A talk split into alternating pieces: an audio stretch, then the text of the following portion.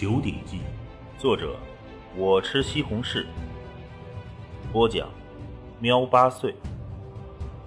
第三十章，时光匆匆。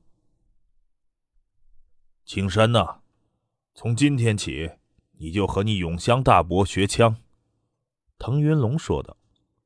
滕青山的枪法虽然不算太高超，可是真实的枪法水平早就超越大伯了。他当然不想浪费时间，便笑着反问：“大伯，你还有什么新的招式能教给我吗？”呃，这……滕永香尴尬的说不出话来。滕家庄的枪法也就是些庄稼把式，哪还有新的？不过同一招，不同的人施展出来，威力天差地远。只是这需要经验，并非教就行的。看滕青山之前演练的基础已经很不错了，他们根本没什么好教的。呃，我们滕家庄的枪法也就那一套，只是那一套就值得我们亲吟一辈子。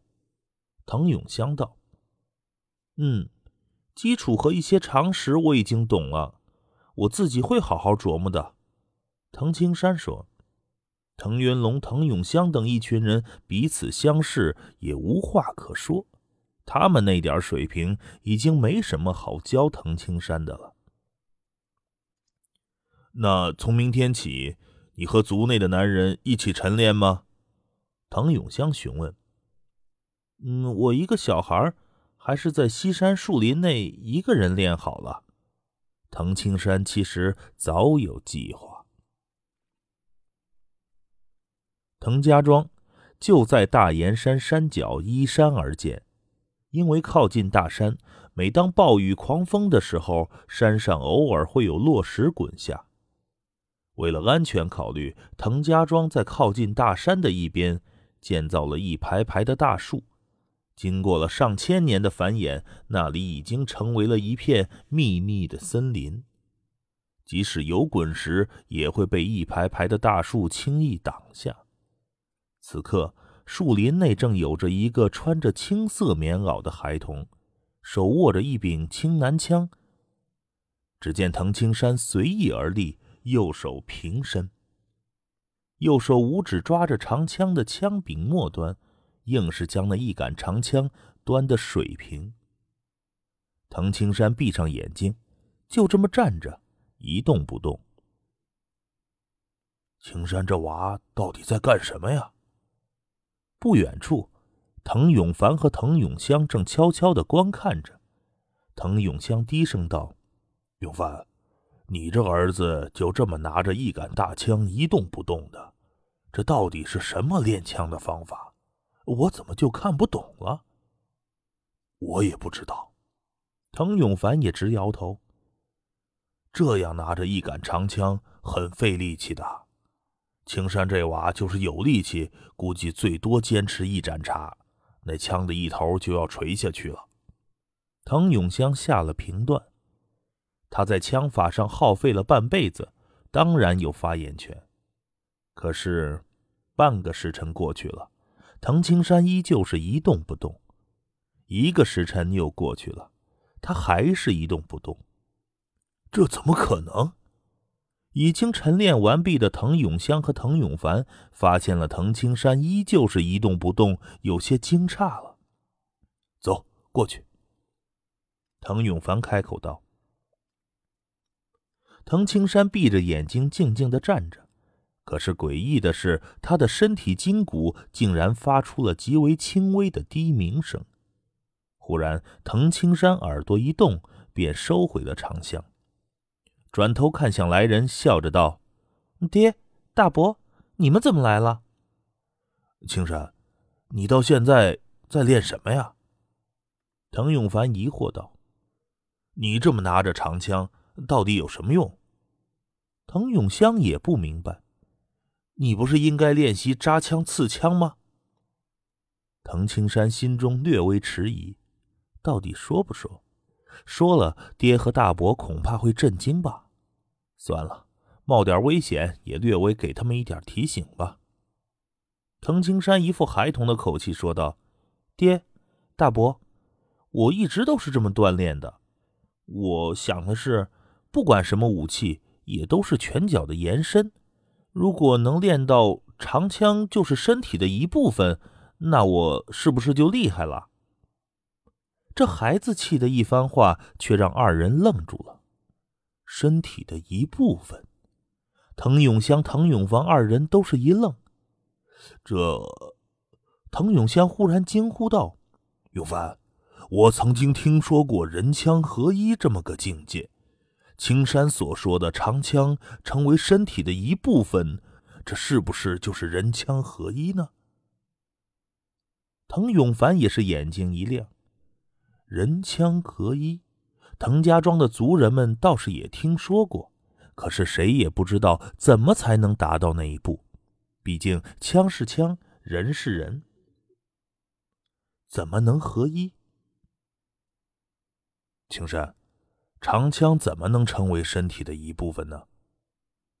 滕永香连道，滕永凡也是看着自己的儿子。滕青山则是得意的一笑。这就是我想的一个办法，抓着这枪杆，感受枪杆上的力量。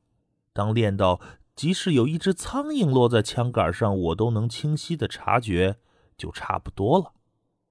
其实这办法是前世三大内家拳之一的太极拳基础大枪桩。大枪桩说起来很简单，那就是听劲。当锻炼到一根发丝触碰到大枪都能够清晰的感觉到，听劲灵敏到这个地步，那大枪就和自己的手脚无异了。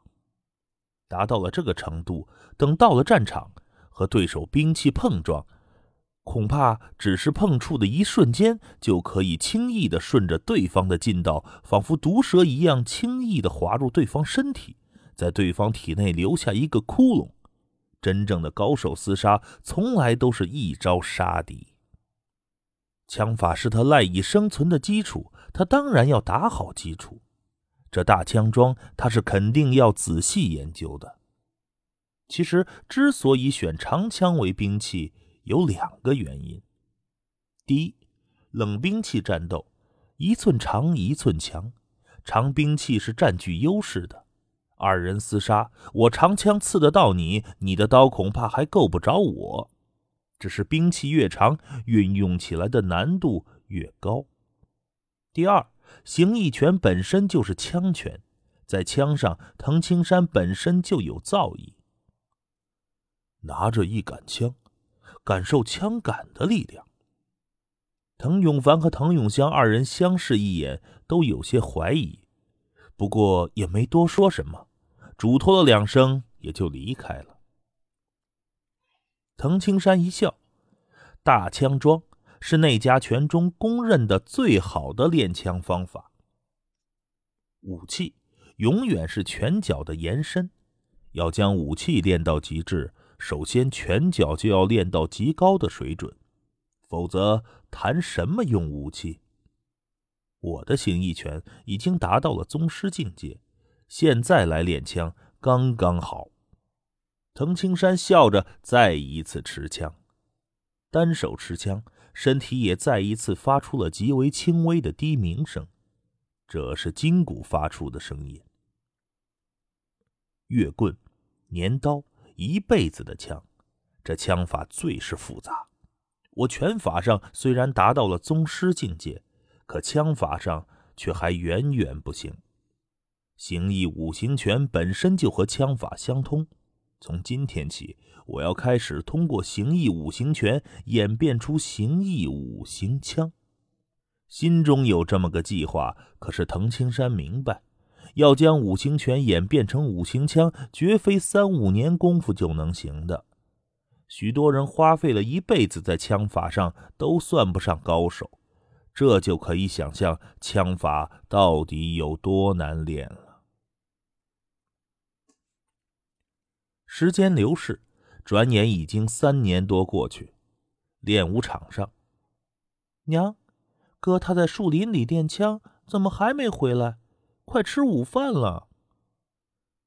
脸蛋红彤彤的小女孩问着母亲：“你哥呀，整天练枪，跟着了魔似的，说他也没用。袁兰的脸上却有着一丝笑意，儿子能这么勤奋刻苦，作为母亲，她当然骄傲。而且这三年来，滕青山在滕家庄的名气也是越来越大，甚至许多事情是越传越离谱。比如说识字，族内的孩子们从六岁起是要开始识字的，最起码要学会基本的两千多个汉字，而别的孩子要学几年，可是滕青山仅仅一个月就会了。比如练枪。滕青山自创了一招端大枪，其实就是大枪桩。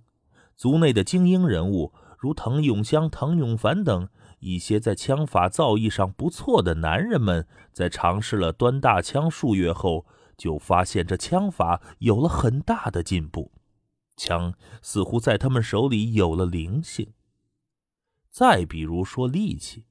从小力气就很大的滕青山，在刚刚过去不久的年纪上，九岁的滕青山竟然一口气举起了六百斤的巨石，让人目瞪口呆。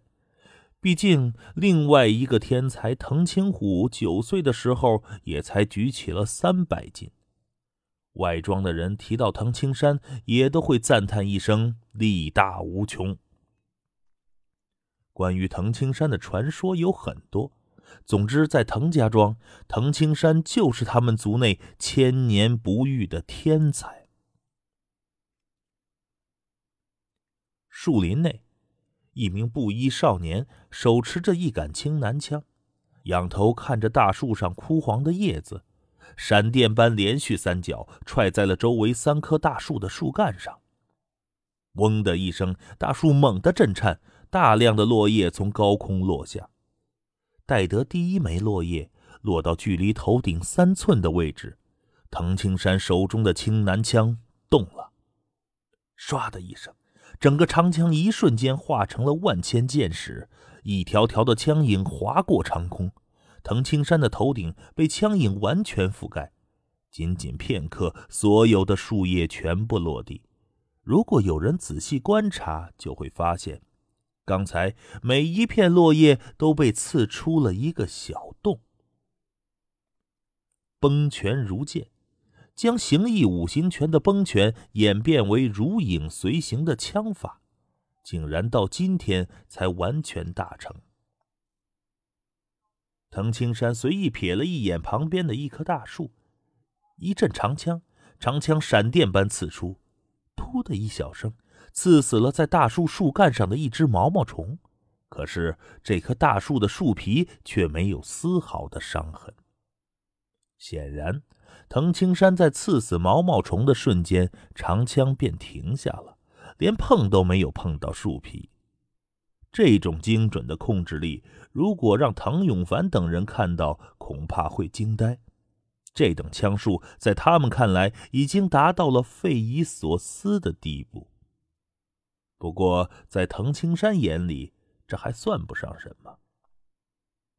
内家拳前辈说过，练枪需要一辈子，果真不虚。这枪法的确很难。所谓人枪合一，只是枪法高手的基础罢了。形意五行拳演化为五行枪法，到如今，我也就才将崩拳演化为了如影随形枪法。将横拳演化为了浑元一气枪法。这横拳属性为土，是五行拳中唯一的防御拳法。这浑元一气枪法也是防御枪术。藤青山的枪法没有固定招式，只有意境。无论是太极拳、形意拳、八卦掌，到了巅峰都是注重意境。意境对了。每一拳都有莫大的威力，而这枪法也是一样。如影随形枪法蕴含的意境就是崩拳的意境，将拳法的意境转化到枪法中极是难。藤青山耗费了三年功夫才成了两招，可以说这整整三年，藤青山就练出了这两招。就这还是因为他之前就是形意宗师的缘故。一寸长一寸强，同样的意境，用枪施展威力大得多。藤青山心中思虑：这两招，一个为防御，一个为进攻，枪法出城也该试验试验了。随后，藤青山转头就朝家走去。这个时候该吃午饭了。